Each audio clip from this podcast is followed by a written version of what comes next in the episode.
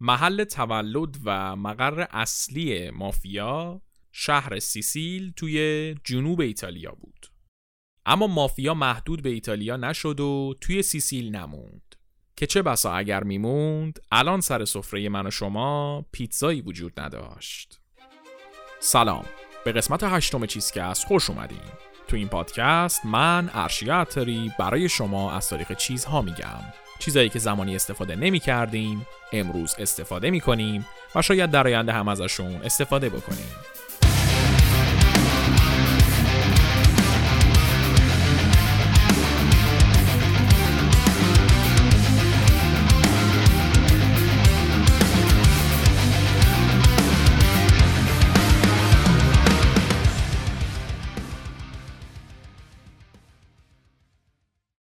این قسمت بخش دوم سگانه فود چیزکسته.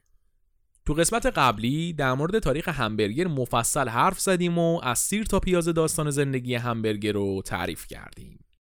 اگه قسمت قبلی رو نشنیدین پیشنهاد می‌کنم اول اون قسمت رو گوش کنید که متوجه رفرنس هایی که تو این قسمت میدیم بشید. این قسمت قراره در مورد تاریخ پیتزا صحبت بکنیم. غذایی که همه آدما از هر قشری و هر سنی عاشقشن و امکان نداره که تا حالا امتحانش نکرده باشن. طعم پنیرش، مزه سس گوجهش، خمیر ترد و برشتش، همه چیشی اثر هنریه. تو این قسمت می‌خوایم تاریخ این غذای جذاب و پرطرفدار رو زیر رو کنیم و ببینیم چی شد که پیتزا به وجود اومد و همه گیر شد. چی شد که یه غذای سنتی یک کشور کوچولو تبدیل شد به یه غذای محبوب بین المللی که چرخای یه صنعت چند میلیارد دلاری رو میچرخونه. غذایی که به خاطر ماهیتش اکثر اوقات بین آدمایی سر سفره تقسیم میشه و شاید بشه گفت آدمایی که سر یه سفره با هم پیتزا می‌خورن به هم احساس نزدیکی بیشتری پیدا می‌کنن. غذایی که هم می‌تونیم تو رستورانای شیک بخوریم هم تو رستورانای غیر شیک هم, هم میشه تو خونه درستش بکنیم و از درست کردن و خوردنش کنار آدمایی که دوستشون داریم لذت ببریم. پس بریم که یه تاریخ مفصل از پیتزا رو با هم مرور کنیم.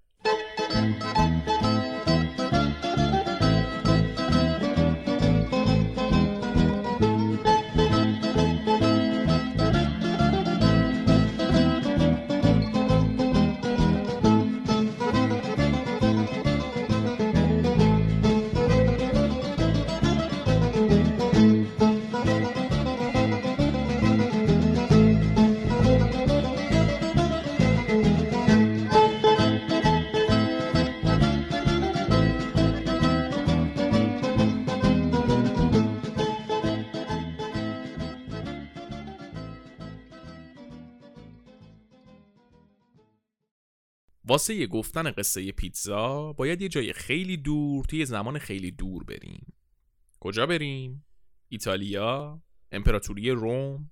نه برخلاف تصور همه داستان پیتزا از ایتالیا شروع نمیشه همه چیز از یونان باستان شروع شد حدود چهار هزار سال قبل از میلاد یونانیا خمیر و پهن و نازک می‌کردن و روش یکم روغن زیتون یا شراب میمالیدن بعد روش یکم سبزیجات میریختن و یکم پنیر شور سفیدم بهش اضافه می‌کردن. بعدش هم اینو میذاشتن کنار آتیش هیزومی توی فر. چیزی که از فر در میومد مثل یه نون لواش پف کرده بود که برشته شده باشه و توش پنیر و سبزی داشته باشه. در نتیجه اولین پیتزاهای تاریخ هیچ شباهتی به پیتزای امروزی نداشتن. بعد از اینکه چند قرن گذشت این چیزی که یونانیا درست می‌کردن رسید به رومی ها رومی ها که اجداد ایتالیایی امروزی بودن شروع کردن به خوردن این نون یونانی. البته که این غذا هنوز اسم نداشت. حدود سال هزار بعد از میلاد بود که رومی ها اسم این نون نازک رو گذاشتن پیتزا. کلمه پیتزا همون پای که توی انگلیسی میگن بود. یه چیزی تو مایه های کیک. پس در واقع رومی های نون نازک روغنی رو یه جورایی کیک حساب می‌کردن. پیتزای این شکلی بین مردم روم یه غذای معمول شد و بعد از گذشت چند قرن دیگه کسی اصلا یادش نبود که این نونه که بهش میگن پیتزا از کجا اومده. به مرور زمان پیتزا تبدیل شد به غذای قشر فقیر جامعه. آدمایی که خیلی فقیر بودن و پول خریدن گوشت یا نونای درست حسابی رو نداشتن فقط می‌تونستن پیتزا که یه نون نازک بود و تهیه کنن و بخورن. تا چندین و چند سال پیتزا به شکل همین نونی که گفتیم بود و خوراک فقرا بود. چندین و چند سال که میگیم نه یکی دو سالا. 16 17 هزار سال اوضاع همین جوری بود. تا اینکه کم کم وقت تغییر رسید. تو قرن 18 یعنی 300 سال پیش دیگه رومی وجود نداشت. باقی مونده ی ملت روم توی جایی جمع شده بودن به اسم شبه جزیره ایتالیا. این شبه جزیره ایتالیا همین ایتالیای امروزی بوده ولی مثل الان یک دولت یک پارچه نداشته بعد از اینکه امپراتوری روم غربی سقوط می‌کنه این منطقه مدام بین این کشور اون کشور دست به دست می شده. هر ابرقدرتی می اومده رو کار یه حمله ای هم به ایتالیا می کرده و از دست ابرقدرت قبلی درش می آورده. ایتالیای قرن 18 یه مناطقیش دست کشورهای خارجی بود که حاکمای دست نشونده توش گذاشته بودن. یه سری مناطقش هم دست یه حکومتای مستقل ایتالیایی بود. به طور کلی می‌شد ایتالیا رو به مناطق شمالی و جنوبی تقسیم کرد. مناطق شمالی که شهرهای روم و میلان و فلورانس و اینا توش بودن سطح بالا بودن و از لحاظ مالی و فرهنگی اوضاعشون خوب بود مناطق جنوبی اما برعکس اوضاع مالیشون افتضاح بود وضع بهداشت، سطح زندگی، فرهنگ همه چیشون فاجعه بود. توی فقر مطلق دست و پا می زدن. یکی از شهرهایی که توی این مناطق جنوبی بود شهر ناپل بود. مردم ناپل به خاطر وضعیت مالی بدشون مشتری پروپا قرص پیتزا بودن. بنده های خدا چیز دیگه ای نداشتن بخورن که. همشون از صبح تا شب جون میکندن تا بتونن شکمشون رو سیر کنن و آخرش هم گرسنه میخوابیدن. این فقر و گرسنگی باعث شد که ناپلی ها برن سراغ یه خوراکی که توی اون دوران تمام مردم اروپا ازش فراری بودن.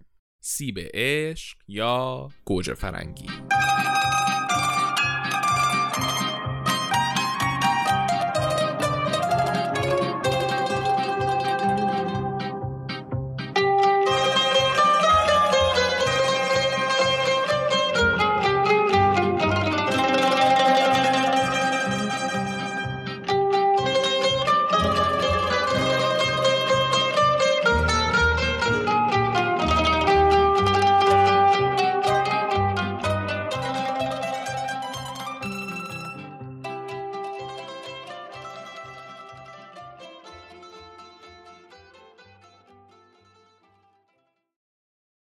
گوجه فرنگی برای اولین بار تو آمریکای لاتین بود که کشت شد. مردم آمریکای لاتین که سرخ پوست بودن سالهای سال این گوجه فرنگی رو مصرف می‌کردن و هیچکس خبر نداشت. توی قرن 16 امپراتوری اسپانیا به آمریکای لاتین حمله می‌کنه و سرخپوستای اونجا رو میاره زیر سلطه خودش. بعد از اینکه این مناطق میرن زیر پرچم اسپانیا اسپانیایی یا گوجه فرنگی رو هم مثل برگای کوکا که توی اپیزود کوکاین ازشون حرف زدیم صادر می‌کنن این بر اون بر ولی جز خود اسپانیایی و بعضی از کشورهای آسیایی هیچ کس از گوجه فرنگی استقبال نمی‌کنه. اگه اپیزود کچاپو گوش داده باشید یادتونه که اونجا توضیح دادیم که مردم اروپا کلا از گوجه فرنگی خوششون نمی اومده و حتی فکر می‌کردن گوجه فرنگی سمیه. این ایده سمی بودن گوجه فرنگی از کجا اومده بود؟ یه دکتر از خدا بی خبری میاد می‌نویسه که این گوجه یه مقدار خیلی خیلی جزئی توماتین داره. و توماتین هم یه ماده سمیه. مردم هم از کل این جمله فقط اون کلمه سمی رو فهمیدن. در نتیجه گوجه فرنگی توی ذهن مردم اروپا به شکل یه خوراکی سمی شناخته شد. البته با توجه به تغییر کاربری کلمه سمی فکر می‌کنم اگه دکتر الان اون مقاله رو مینوشت مردم خیلی هم از گوجه فرنگی استقبال می‌کردن.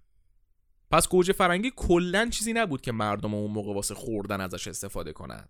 فقط بعضیا برای تزئینات به در و دیوار آویزونش می‌کردن. حالا برگردیم به ناپل.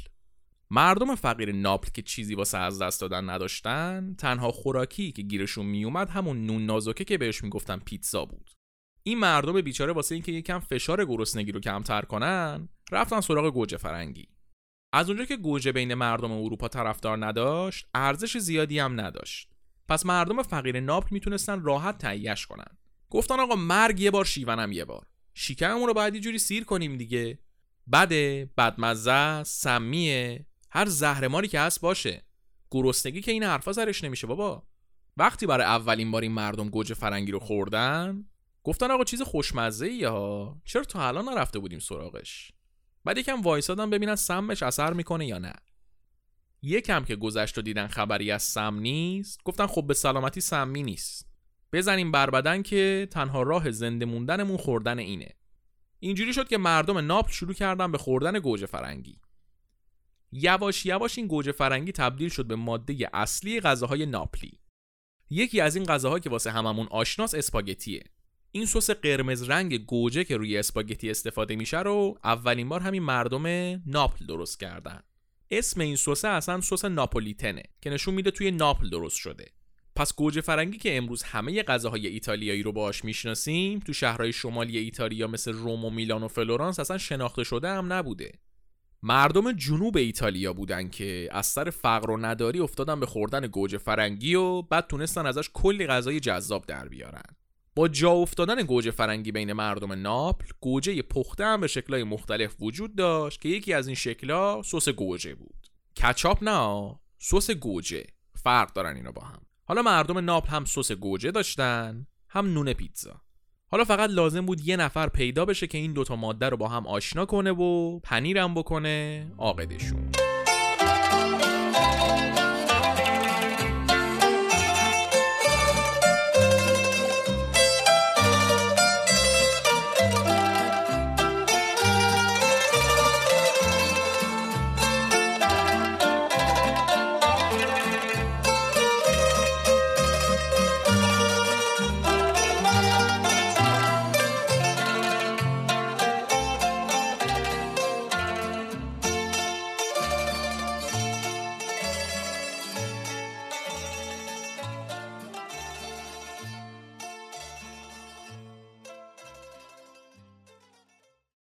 گفتیم که شبه جزیره ایتالیا توی اون دوران یک کشور واحد نبوده.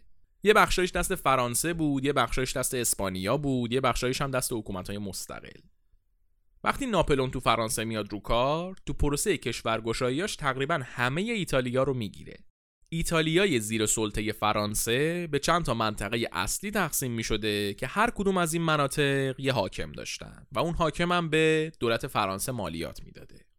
اوایل قرن 19 ناپلون تو جنگ با انگلیس شکست می‌خوره و تبعید میشه. با سقوط ناپلون یه سری تغییر توی ایتالیا شروع میشه. اتریش یه سری مناطق شمالی رو می‌گیره دستش و با یه سری مناطق جنوبی متحد میشه. بقیه مناطق ایتالیا هم که دست اتریش نبودن تقسیم میشن بین چند تا حکومت مستقل. اینا هم مدام در حال جنگیدن با هم دیگه بودن. اتریش هم میاد از این فرصت طلایی استفاده کنه شروع می‌کنه نقشه کشیدن واسه بقیه مناطق ایتالیا. اما یه چیزی فرق کرده بود. وقتی که ناپلون ایتالیا رو دستش گرفته بود ایده جدیدی رو به ایتالیا آورده بود. ایتالیایی که تا اون موقع به شکل فئودالی و ارباب رعیتی اداره شده بود به واسطه فرانسویا با ایده آزادی خواهی آشنا شد. مردم ایتالیا تای ذهنشون این جرقه زده شد که آقا اونطوری هم میشه زندگی کرده این شده بود که ایده یک ایتالیای متحد توی ذهن بعضی از مردم جا گرفته بود.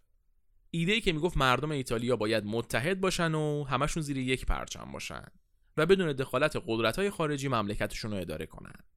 این ایده باعث شد یک جمعیت های مخفی به وجود بیاد که برای استقلال ایتالیا تلاش می‌کردن. حاکمای مناطق مختلف هم که هر کدوم به یه جا وصل بودن از این ایده استقلال و اتحاد اصلا خوششون نیومد شروع کردن سرکوب کسایی که طرفدار اتحاد بودن. خری شده بود. ارتشای خارجی اتریش و فرانسه که بوی کباب مشامشون رسیده بود حکومت های منطقه‌ای که نمی‌خواستن قدرتشون رو با کسی تقسیم کنن و گروه های آزادیخواه و ملیگرا که می‌خواستن ایتالیا یک پارچه و متحد بشه. همه به جون هم افتاده بودن. خلاصه بعد از یه عالم جنگ و کودتا و بکش بکش سال 1871 تمام مناطق ایتالیا با همدیگه یکی شدن و پادشاهی ایتالیا به وجود اومد. حالا ایتالیا یک کشور یک پارچه بود با یه پرچم مشترک سرنگ. سبز، سفید، قرمز.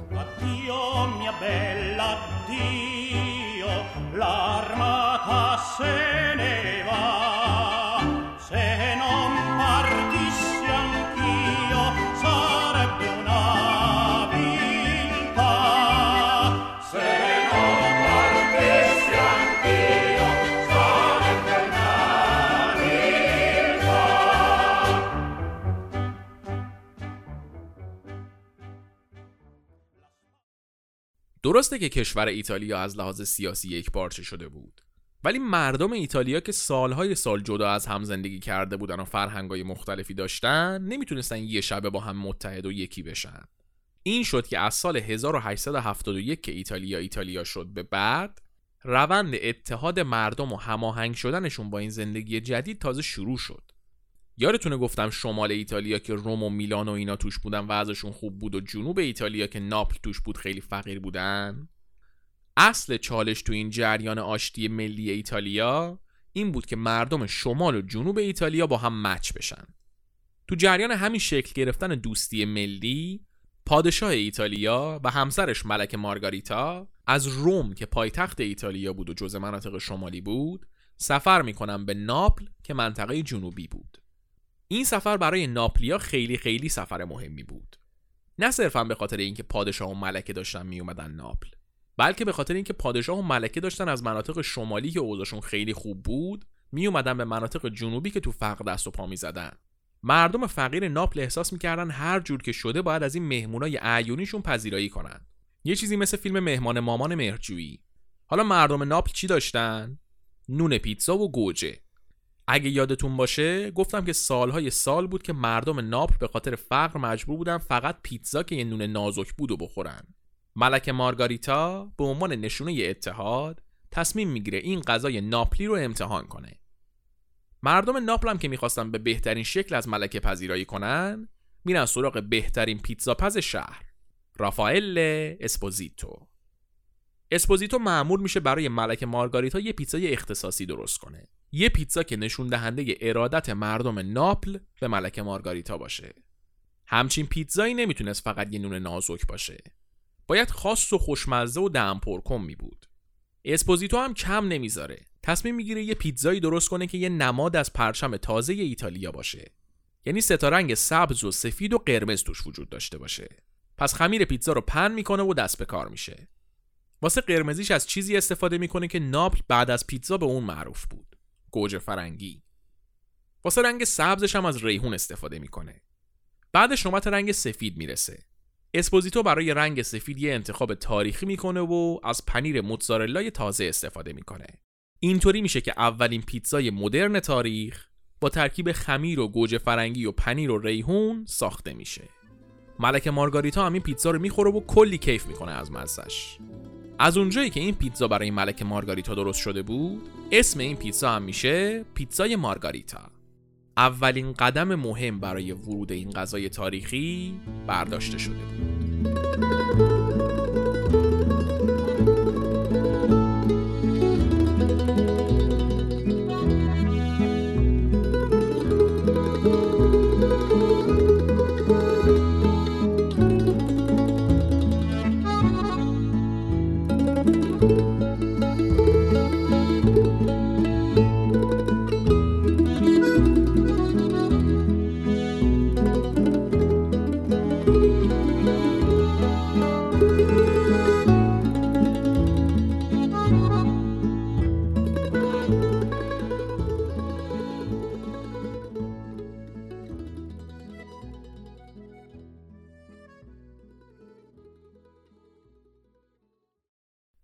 این زمان پیتزای مدرنی که توش پنیر داره و شبیه پیتزای امروزیه فقط تو جنوب ایتالیاس و دنیا از وجودش بیخبره.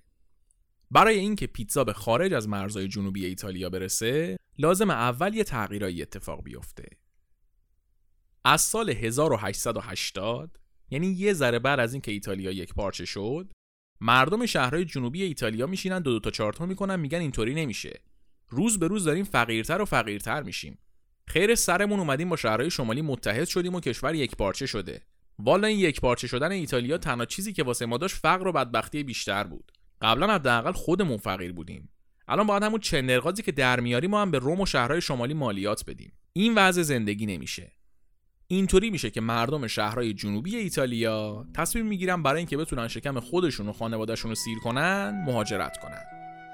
در نتیجه مردایی که سرپرست خانواده به حساب می اومدن از ایتالیا به آمریکا میرن تا اونجا کار کنن و برای خانوادهشون پول بفرستن.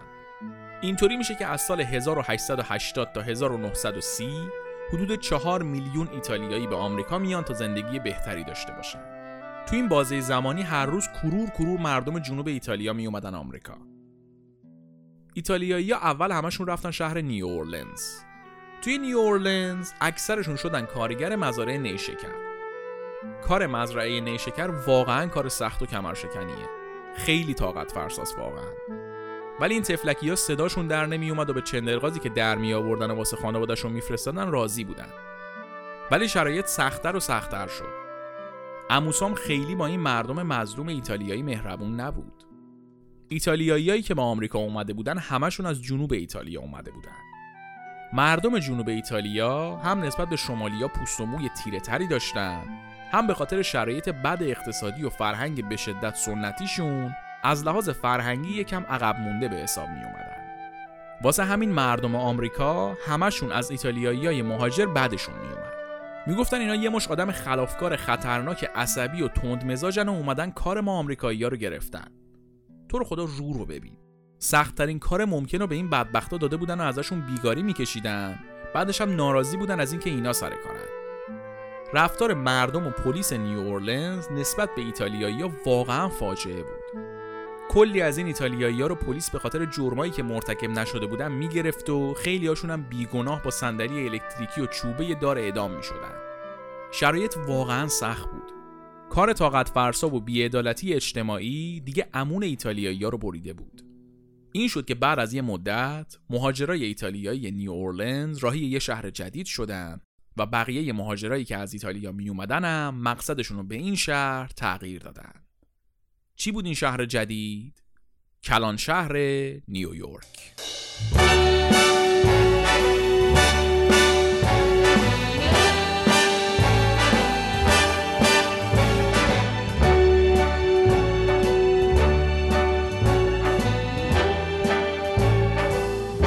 Start spreading the news. I'm leaving today. I want to be a part of it. New York, New York. These vagabond shoes are longing to stray.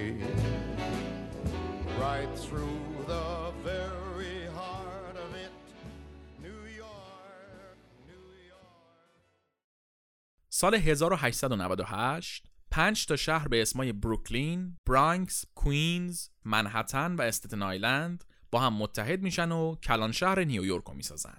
نیویورک به واسطه اینکه دور تا دورش رو آب گرفته بود و از وسطش هم یکی از مهمترین رودخونه های اون دوران رد می‌شد، از لحاظ تجاری خیلی اوضاع خوبی داشت.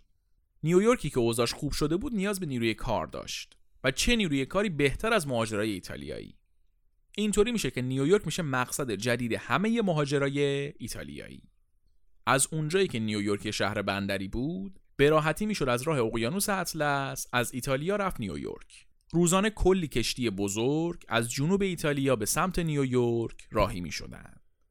توی طبقات بالای این کشتی ها آدمای مرفع و پولدار میشستن. توی طبقات زیری هم این مهاجرای فقیر جنوب ایتالیا توی شرایط خیلی بد جا داده می شدن. این کشتی ها از ایتالیا می اومدن و می اومدن تا می رسیدن به جزیره الیس. جزیره الیس که توی شمال نیویورک بود دروازه ورود این مهاجرا به آمریکا بود. وقتی که می رسیدن به این جزیره پیادهشون می‌کردن و به صفشون می‌کردن و میفرستادنشون به یه ساختمونی که برای رتق و فتق همین کارای مهاجرا ساخته شده بود.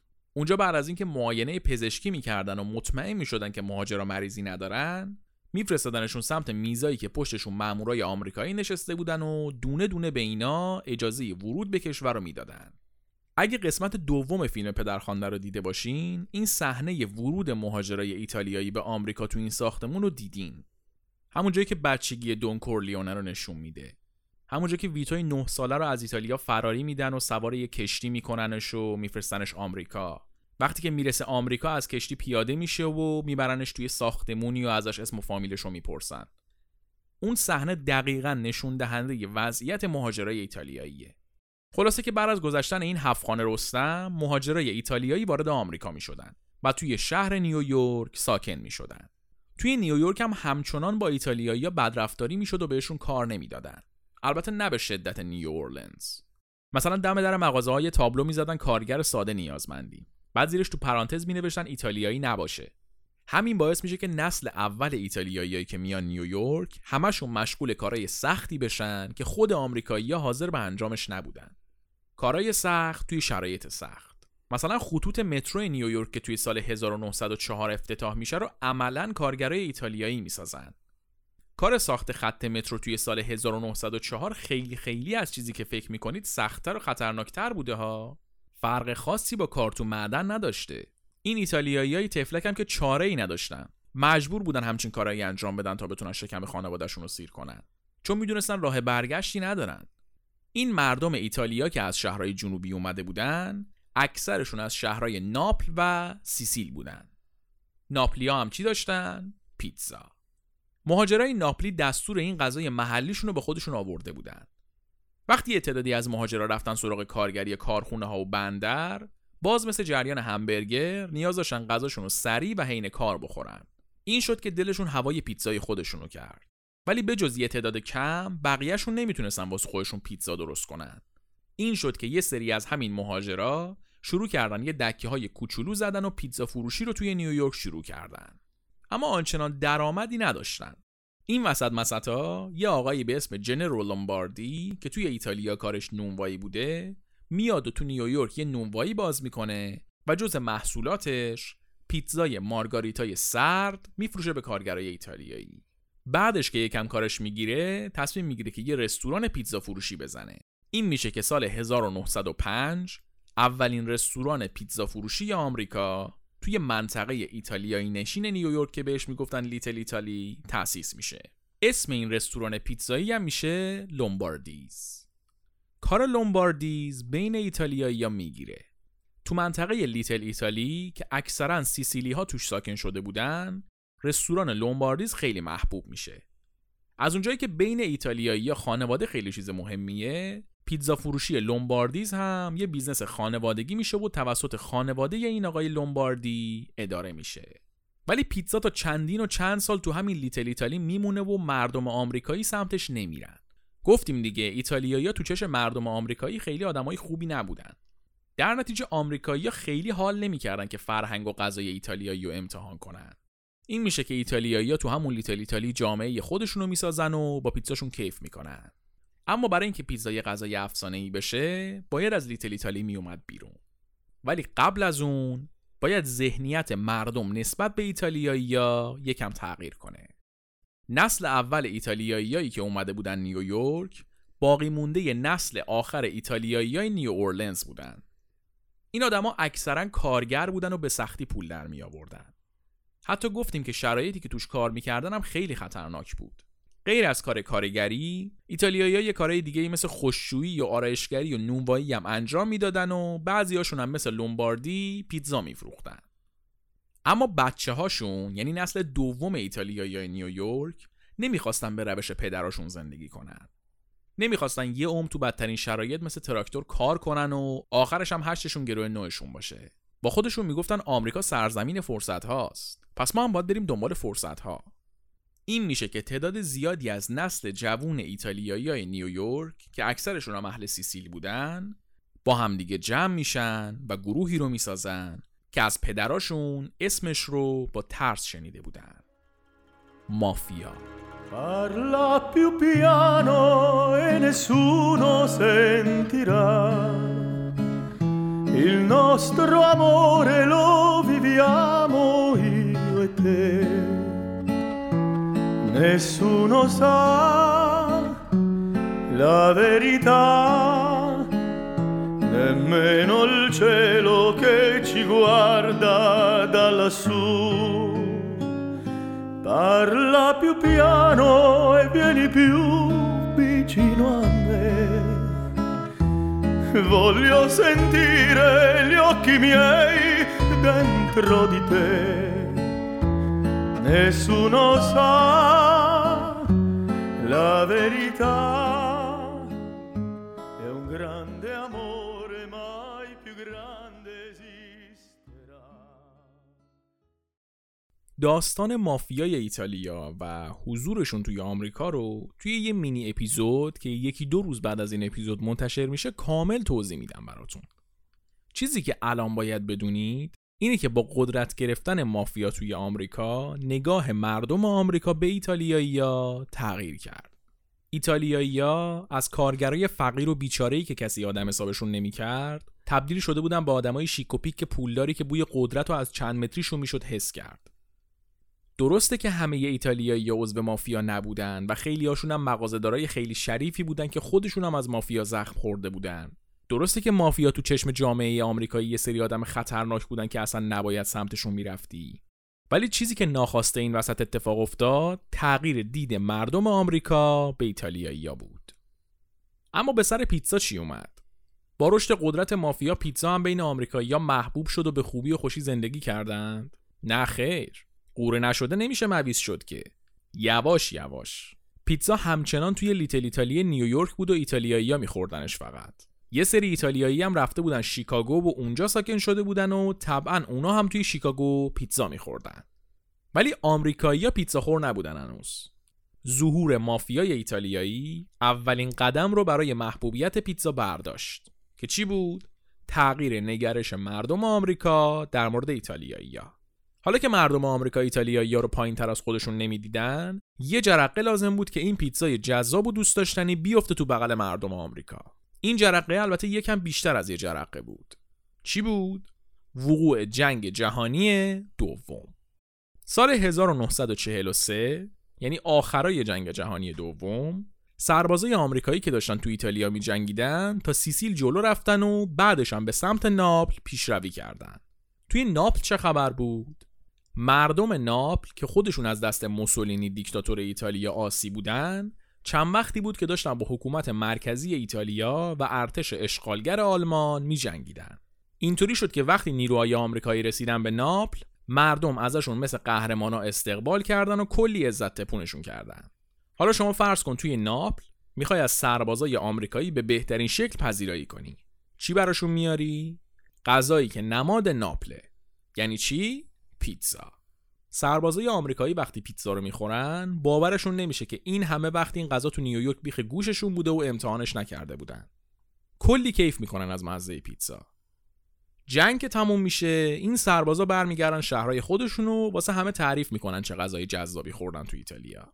این میشه که آمریکایی به سمت پیتزا کشیده میشن و پیتزا فروشی های لیتل ایتالی و شیکاگو جای سوزن انداختن پیدا نمیشه. کم کم خود آمریکایی هم پیتزا فروشی های مختلف می‌زنن و پیتزا محبوب و محبوب تر میشه. هر شهری مدل خودش پیتزا درست می‌کنه و یواش یواش پیتزا از اون فرم ایتالیایی خودش در میاد و پیتزای پروپیمون آمریکایی متولد میشه. کم کم گوشت و قارچ و پپرونی به پیتزا اضافه میشه. اما همچنان پیتزا فروشی ها یه سری رستورانن مثل بقیه رستوران ها. نه شعبه ای وجود داره نه ارسال غذا به خونه نه حتی فست فود. قدم بعدی واسه بزرگتر شدن پیتزا کوچیک کردن پیتزا بود. تو دهه 50 میلادی یه سریا شروع کردن فروختن slice پیتزا. یعنی به جای یه پیتزای کامل یه تیکه پیتزا رو میفروختن. فایده‌ش چی بود؟ همون قضیه آمریکای عجول بعد از جنگ که توی اپیزود همبرگر گفتیم. همه یه کارا هول هولی شده بود. آدما باید تو روز به کلی کار می‌رسیدن. پس وقت غذا خوردن به اون شکل نداشتن. این شد که پیتزا فروشی ها و دکه ها اومدن slice پیتزا فروختن. اینجوری وقتی آدم داشتن می‌رفتن به کاراشون برسن سر راه یه slice پیتزا میخریدن و همینطوری سرپا میخوردنش. این حرکت به ظاهر ساده باعث شد پیتزا از اونی هم که بود محبوب تر بشه. این محبوبیت پیتزا باعث شد یک ایده مهم بیفته تو ذهن بعضی از رستوران دارا ایده ای که باعث شد پیتزا هم به صف فسفودا اضافه بشه و رشدش سر به فلک بکشه. چه ایده ای؟ رستوران زنجیره پیتزا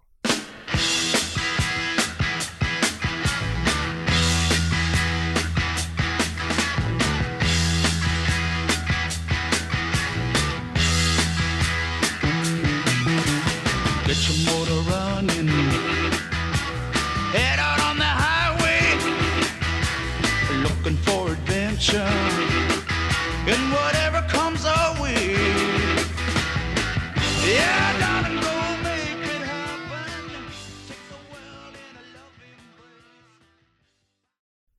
سال 1958 دو تا برادر توی شهر بیچتای ایالت کنزاس آمریکا 600 دلار از مادرشون قرض می‌گیرن تا یه پیتزا فروشی باز کنن. اسم پیتزا فروشیشون رو چی می‌ذارن؟ Pizza Hut. بعد از کلی جون کندن و تلاش برای حاضر کردن پیتزا توی کمترین زمان ممکن کار Pizza Hut می‌گیره. اینطوری میشه که کم کم شعبه هاشون رو زیادتر می‌کنن و با زیاد شدن شعبه ها بحث franchising به وجود میاد و شعبه های پیتزا ها چندین و چند برابر میشه. راجع به franchising توی اپیزود همبرگر به اندازه کافی توضیح دادیم دیگه دلیلی نداره الان گوشتون رو خسته کنم. خلاصه که Pizza Hut میشه اولین پیتزا فروشی زنجیره‌ای و شعبه هاشو همه جای کشور می‌بره. ولی پیتزا هنوز غذای رستورانیه. یعنی واسه خوردنش باید تو رستوران بشینین. ایده پیتزای بیرون بر هنوز اونقدر جا نیفتاده و سفارش دادن پیتزا از خونه هنوز وجود نداره. این یکی حرکت کار Pizza Hut نبود. یه طرف دیگه ی آمریکا یه پیتزا فروشی درست میشه به اسم دامینوز که اونا هم با کلی بدبختی مغازشون رو باز می‌کنن. اما کار اونا خیلی نمی‌گیره. تا اینکه رئیس دامینوز به این ایده می‌رسه که باید سرویس بیرونبر مجانی بذارن.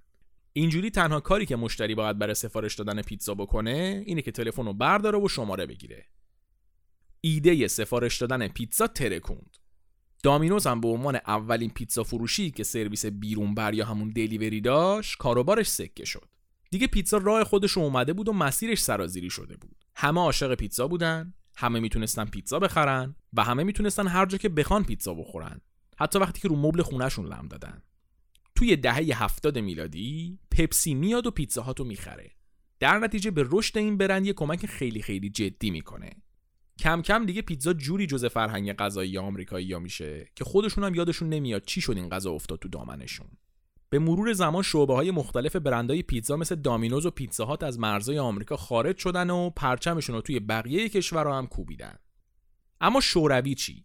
اگه یادتون باشه تو قسمت قبلی گفتم که همبرگر تا برسه به شوروی یه هفخان رستمی رو باید طی می‌کرد. پیتزا هم ما این بدبختی ها رو نداشت. اگه اپیزود قبلی رو خوب گوش داده باشید می‌دونید چرا.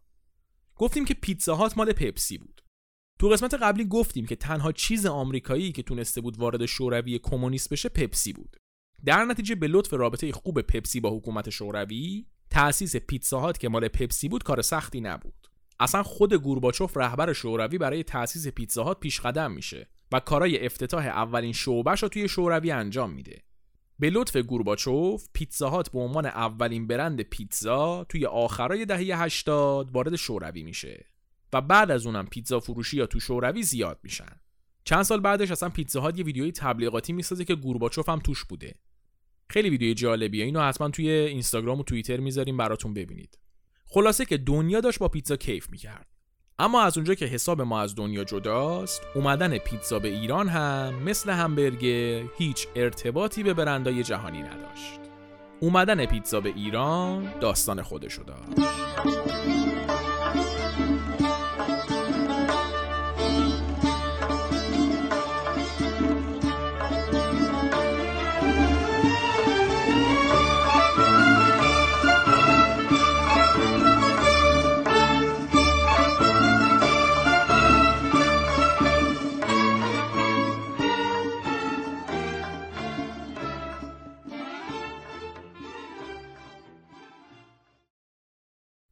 در مورد اینکه توی ایران اولین بار کی پیتزا رو آورده بوده بحث و جدله.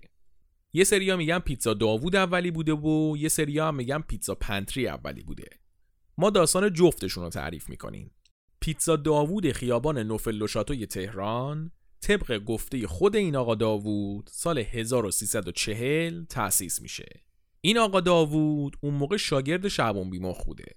کشتی یاد می‌گرفته از شعبان بیمخ. یه رفیق ارمنی هم داشته به اسم آرمن. این آرمن خان وقتی واسه مسابقات کشتی رفته بوده آلمان توی مونیخ پیتزا می‌خوره و وقتی برمیگرده به داوود میگه که بیا با هم پیتزا فروشی بزنیم. اینطوری میشه که پیتزا داوود تأسیس میشه. پیتزا Pantry چی بوده داستانش؟ تو دهه چهل شمسی یه آقایی بوده به اسم رضا رئیسی. ایشون توی دانشگاه پلی‌تکنیک کالیفرنیا تحصیلاتش رو توی رشته کشاورزی تموم کرده بوده و برگشته بوده ایران. سال 1347 ایشون پیتزا فروشی Pantry رو توی خیابون ویلای تهران تأسیس می‌کنه و کارش هم خوب می‌گیره. از توضیحاتی که دادم فکر کنم متوجه تفاوت فضای این دوتا رستوران شده باشید پیتزا داوود یه فضای کوچه بازاری و لوتی منشانه ای داشت و پیتزا Pantry شیک و لوکس بود های پیتزا داوود بیشتر مردم کوچه بازار بودن و های پیتزا Pantry مردم مرفهتر و قشر روشنفکر. مثلا روایته که فردین و ناصر ملک مطیعی مشتری پیتزا داوود بودن. بعد از اون طرف پیتزا پنتری پاتوق سینماگرای موج نوعی بوده. مثل ناصر تقوایی، امیر نادری، داروش مهجویی، سهراب شهید سالس، کامران شیردل. با تأسیس این دوتا پیتزا فروشی کم کم پیتزا هم توی ایران کارش گرفت و یواش یواش بین مردم ایران جا افتاد. میشه گفت از دهه 60 شمسی به بعد دیگه همه می‌دونستن پیتزا چیه. حتی اگه تا حالا نخورده بودن. این فرهنگ ریختن کچاپ رو پیتزا هم معلوم نیست از کجا اومده. چون تقریبا هیچ جای دنیا روی پیتزا کچاپ نمیریزن. شاید بشه گفت پیتزای ایرانی شبیه هیچ پیتزای دیگه ای تو دنیا نیست. میگن که پیتزای ایرانی شبیه پیتزای آمریکاییه. اما از من به شما نصیحت. پیتزای ایرانی هیچ جای دنیا پیدا نمیشه. تا وقتی که می‌تونید پیتزای ایرانی بخورید خودتون رو از طعم آسمونیش محروم نکنید. وقتی نباشه می‌فهمین چه نعمتی داشتین و حواستون نبوده. پیتزا این نون پنیر گوجه جذاب که یه تاریخ رو با خودش می‌کشه و دنیا رو دیوونه خودش کرده حالا حالا حالا ها وجود داره. حتی اگر بشر از زمین بره یه سیاره دیگه هم باز پیتزا رو با خودش می‌بره. اصلا پیتزا سابقش توی فضا از من و شما بیشتره. پیتزا اولین غذایی بوده که از زمین به فضا فرستاده شده. بله. سال 2001 پیتزا هات اولین دلیوری پیتزا به فضا رو انجام میده و برای یه ایستگاه فضایی بین‌المللی پیتزا میفرسته. وقتی اینقدر پیتزا محبوبه که توی فضا هم دست از سرش بر نمیدارن پس حالا حالاها مهمون سفره های ماست.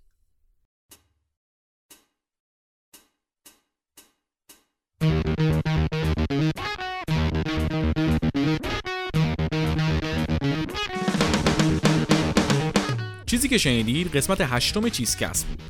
این قسمت بخش دوم سه‌گانه فست‌فود چیزکست بود. برای شنیدن قسمت سوم این سه‌گانه فقط کافیه یک هفته صبر کنید. واسه شنیدن چیزکست می‌تونید از اپلیکیشن های پادگیر مثل Apple Podcast و Castbox یا Spotify استفاده کنید. علاوه بر این همه ی قسمت های چیزکست با یک قسمت تاخیر روی کانال تلگرام چیزکست هم منتشر میشن. یادتون نره از هر جایی که چیزکست رو میشنوید subscribe کنید تا مشترک چیزکست بشین و هر قسمتی که میاد متوجه بشین. برای مطلع شدن از اخبار مربوط به پادکست یا دیدن مطالب تکمیلی هم می‌تونید چیزکست رو توی شبکه های اجتماعی دنبال کنید یا عضو کانال تلگرام چیزکست بشید برای پیدا کردن چیزکست روی اپلیکیشن های پادگیر یا شبکه های اجتماعی فقط کافیه اسم چیزکست رو به فارسی یا انگلیسی search بکنید. اگه چیزکست رو دوست دارین و دوست دارین ازش حمایت بکنین تنها کاری که لازمه بکنید اینه که چیزکست رو به دوستاتون معرفی کنید. یه خواهش دیگه هم ازتون داریم اونم اینه که نظر بدین. نظر شما مثبت یا منفی بهترین انگیزه و بهترین نیرو محرکه برای ادامه کار ماست. واسه نظر دادن می‌تونید هم از بخش کامنت های شبکه های اجتماعی یا اپلیکیشن های پادگیر استفاده کنید. همین که می‌تونید از هشتگ چیزکست روی توییتر استفاده کنید. برای ارتباط مستقیم با ما هم می‌تونید به ایمیل cheesecast@outlook.com ایمیل بزنید. ممنون از اینکه شنونده چیزکست هستید. منتظر قسمت بعدی این سگانه باشید.